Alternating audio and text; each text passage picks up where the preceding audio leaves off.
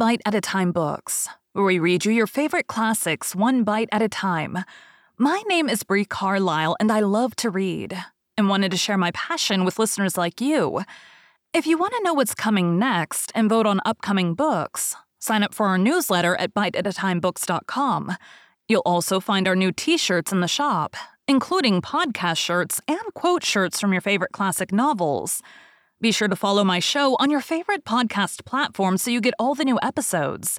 You can find most of our links in the show notes. But also, our website, biteatatimebooks.com, includes all of the links for our show, including to our Patreon to support the show, and YouTube, where we have special behind the narration of the episodes. We're part of the Bite at a Time Books Productions Network. If you'd also like to hear what inspired your favorite classic authors to write their novels, and what was going on in the world at the time, check out the Bite at a Time Books Behind the Story podcast, wherever you listen to podcasts.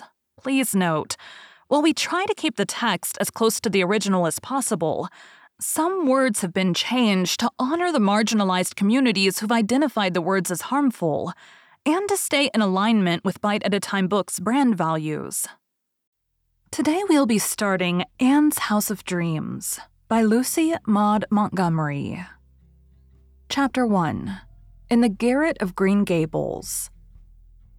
Thanks be, I'm done with geometry, learning or teaching it, said Anne Shirley, a trifle vindictively, as she thumped a somewhat battered volume of Euclid into a big chest of books, banged the lid in triumph, and sat down upon it looking at Diana Wright across the Green Gables garret, with gray eyes that were like a morning sky. The garret was a shadowy, suggestive, delightful place, as all garrets should be. Through the open window by which Anne sat, blew the sweet, scented, sun warm air of the August afternoon. Outside, poplar boughs rustled and tossed in the wind. Beyond them were the woods, where Lover's Lane wound its enchanted path, and the old apple orchard which still bore its rosy harvests munificently. And over all was a great mountain range of snowy clouds in the blue southern sky. Through the other window was glimpsed a distant white capped blue sea. Beautiful St. Lawrence Gulf, on which floats like a jewel Abegweit, whose softer, sweeter Indian name has long been forsaken for the more prosaic one of Prince Edward Island. Diana Wright, three years older than when we last saw her, had grown somewhat matronly in the intervening time. But her eyes were as black and brilliant, her cheeks as rosy, and her dimples as enchanting as in the long ago days when she and Anne Shirley had vowed eternal friendship in the garden at Orchard Slope. In her arms, she held a small, sleeping, black curled creature, who for two happy years had been known to the world of Avonlea as Small Anne Cordelia. Avonlea folks knew why Diana had called her Anne, of course, but Avonlea folks were puzzled by the Cordelia.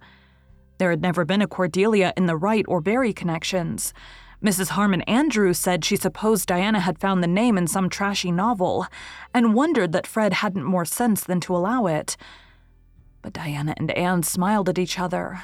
They knew how small Anne Cordelia had come by her name. You always hated geometry, said Diana with a retrospective smile. I should think you'd be real glad to be through with teaching anyhow.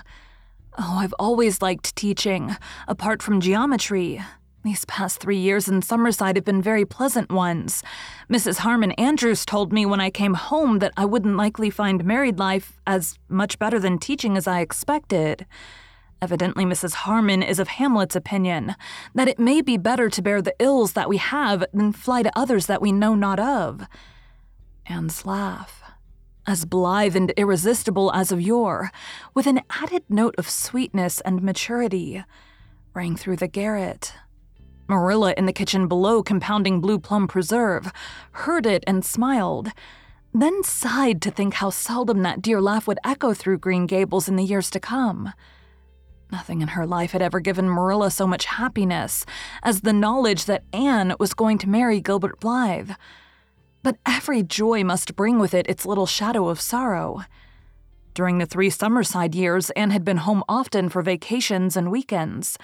But after this, A biannual visit would be as much as could be hoped for. You needn't let what Mrs. Harmon says worry you, said Diana with the calm assurance of the four years matron. Married life has its ups and downs, of course.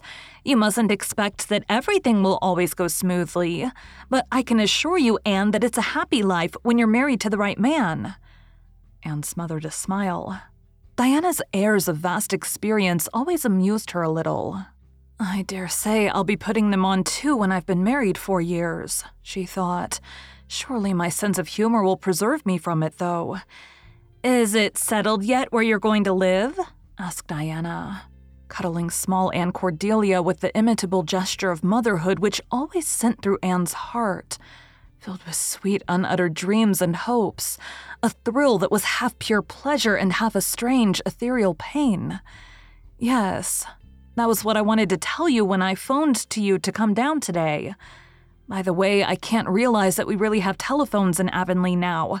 It sounds so preposterously up to date and modernish for this darling, leisurely old place. We can thank the AVIS for them, said Diana. We should never have got the line if they hadn't taken the matter up and carried it through. There was enough cold water thrown to discourage any society, but they stuck to it nevertheless. You did a splendid thing for Avonlea when you founded that society, Anne. What fun we did have at our meetings. Will you ever forget the Blue Hall and Judson Parker's scheme for painting medicine advertisements on his fence? I don't know that I'm wholly grateful to the AVIS in the matter of the telephone, said Anne. Oh, I know it's most convenient. Even more so than our old device of signaling to each other by flashes of candlelight. And as Mrs. Rachel says, Avonlea must keep up with the procession, that's what. But somehow I feel as if I didn't want Avonlea spoiled by what Mr. Harrison, when what he wants to be witty calls modern inconveniences. I should like to have it kept always just as it was in the dear old years. That's foolish, and sentimental, and impossible. So I shall immediately become wise and practical and possible. The telephone, as Mr. Harrison concedes, is a buster of a good thing even if you do know that probably half a dozen interested people are listening along the line. That's the worst of it, sighed Diana. It's so annoying to hear the receivers going down whenever you ring anyone up. They say Mrs. Harmon Andrews insisted that their phone should be put in their kitchen, just so that she could listen whenever it rang and keep an eye on the dinner at the same time. Today, when you called me, I distinctly heard that queer clock of the Pyes striking, so no doubt Josie or Gertie was listening. Oh, so that is why you said you've got a new clock at Green Gables, haven't you?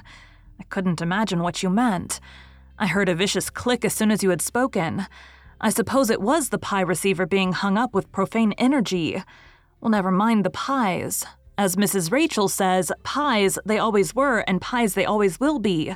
World without end. Amen. I want to talk of pleasanter things. It's all settled as to where my new home shall be. Oh, Anne, where? I do hope it's near here. No, that's the drawback. Gilbert is going to settle at Four Winds Harbor, 60 miles from here. 60? It might as well be 600, sighed Diana. I never can get further from home now than Charlottetown. You'll have to come to Four Winds. It's the most beautiful harbor on the island. There's a little village called Glen St. Mary at its head, and Dr. David Blythe has been practicing there for 50 years. He's Gilbert's great uncle, you know. He's going to retire, and Gilbert is going to take over his practice. Dr. Blythe is going to keep his house, though, so we shall have to find a habitation for ourselves. I don't know yet what it is, or where it will be in reality, but I have a little house of dreams all furnished in my imagination. A tiny, delightful castle in Spain. Where are you going for your wedding tour? asked Diana. Nowhere. Don't look horrified, Diana dearest. You suggest Mrs. Harmon Andrews. She no doubt will remark condescendingly that people who can't afford wedding towers are real sensible not to take them. And then she'll remind me that Jane went to Europe for hers. I want to spend my honeymoon at Four Winds in my own dear house of dreams. And you've decided not to have any bridesmaid? There isn't anyone to have. You and Phil and Priscilla and Jane all stole a march on me in the matter of marriage, and Stella is teaching in Vancouver. I have no other kindred soul, and I won't have a bridesmaid who isn't. But you are going to wear a veil, aren't you? asked Diana anxiously. Yes, indeedy. I shouldn't feel like a bride without one. I remember telling Matthew, that evening when he brought me to Green Gables, that I never expected to be a bride, because I was so homely. No one would ever want to marry me, unless some foreign missionary did. I had an idea then that foreign missionaries couldn't afford to be finicky in the matter of looks if they wanted a girl to risk her life among cannibals. You should have seen the foreign missionary Priscilla married. He was as handsome and inscrutable as those daydreams we once planned to marry ourselves, Diana. He was the best dressed man I ever met, and he raved over Priscilla's ethereal golden beauty. But of course, there are no cannibals in Japan. Your wedding dress is a dream, anyhow, sighed Diana rapturously. You look like a perfect queen in it. You're so tall and slender. How do you keep so slim, Anne? I'm fatter than ever. I'll soon have no waist at all. Stoutness and slimness seem to be matters of predestination, said Anne.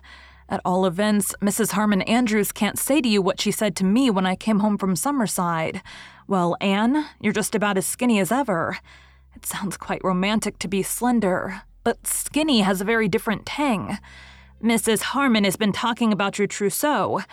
She admits it's as nice as Jane's, although she says Jane married a millionaire and you are only marrying a poor young doctor without a cent to his name. Anne laughed.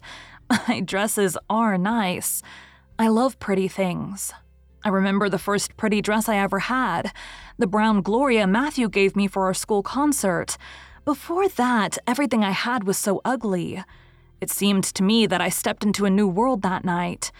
That was the night Gilbert recited Bingen on the Rhine and looked at you when he said, There's another, not a sister. And you were so furious because he put your pink tissue rose in his breast pocket.